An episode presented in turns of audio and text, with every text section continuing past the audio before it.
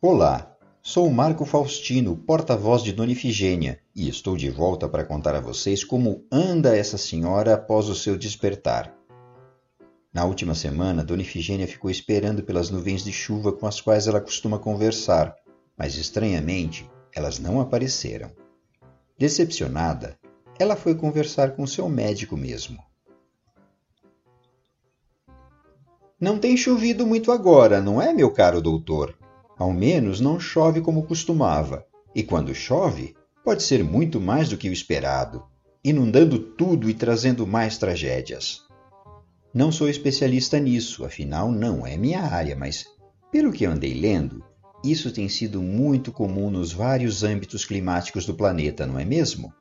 E olha que a observação é de uma senhora trancada por tempos no lugar isolado.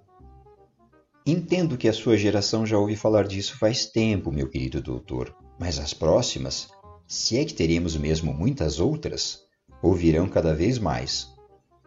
Insistimos em fingir que as nuvens de chuva não aparecerem é só uma questão de momento. Insistimos em fingir que a última década ter sido a mais quente dos últimos 125 mil anos na Terra é apenas um dado. Insistimos em muitas coisas, menos nas que importam.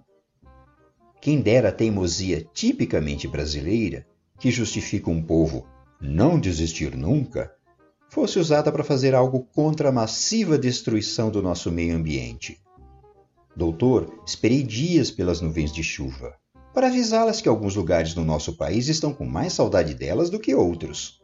Só que o tempo anda confuso demais. Elas não vêm quando normalmente vinham, e quando aparecem, não somem quando esperávamos. A seca que o sul do país tem enfrentado não é algo tão inesperado, visto que a emissão de carbono dos últimos 30 anos foi 50% do montante dos últimos 300. Em outras palavras, nós cavamos um grande buraco no chão e quando caímos nele dizemos que a queda foi uma surpresa?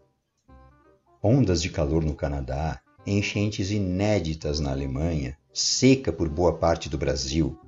Todos são acontecimentos inusitados, é claro. O que gostamos é de superar os recordes do passado até nos dados ruins, não de aprender com eles. O problema da queda no buraco, doutor, é que você sozinho não precisa cavar para cair nele.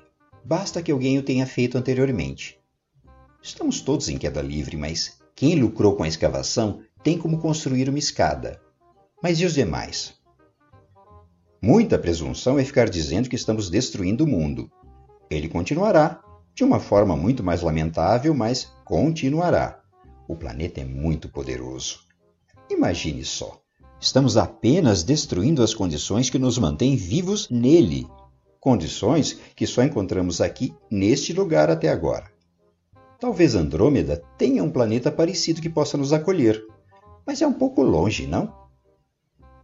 Nós usamos tudo que esse chão pôde nos dar e, ao invés de tentar preservá-lo, Vamos dizer que deu errado e apenas fingir que nosso tempo acabou? Quem acelerou esse relógio não pode culpar o ponteiro por mostrar o tempo. Infelizmente, é isso que fazem aqueles que querem negar a urgência da situação. É chegada a hora de mudar, doutor. Ou minhas amigas nunca voltarão para conversarmos como de costume. Sem elas, não é só a conta de luz que ficará insustentável. Os líderes mundiais são eventuais, temporários. O solo que lhe deram é que não é. Se o buraco já está cavado, a culpa não é do chão que cedeu. Ele não se reconstruirá sozinho. Ou nos preparamos para preenchermos esse vazio escavado, ou haverá lugar para todos nós nele, para quem cavou e para todos os demais que caírem. E você, concorda com esses comentários que Ifigênia fez a seu médico? Em que medida eles estão alinhados com temas que estão sendo discutidos atualmente? Teça seus comentários também no canal de Ifigênia. Até o próximo!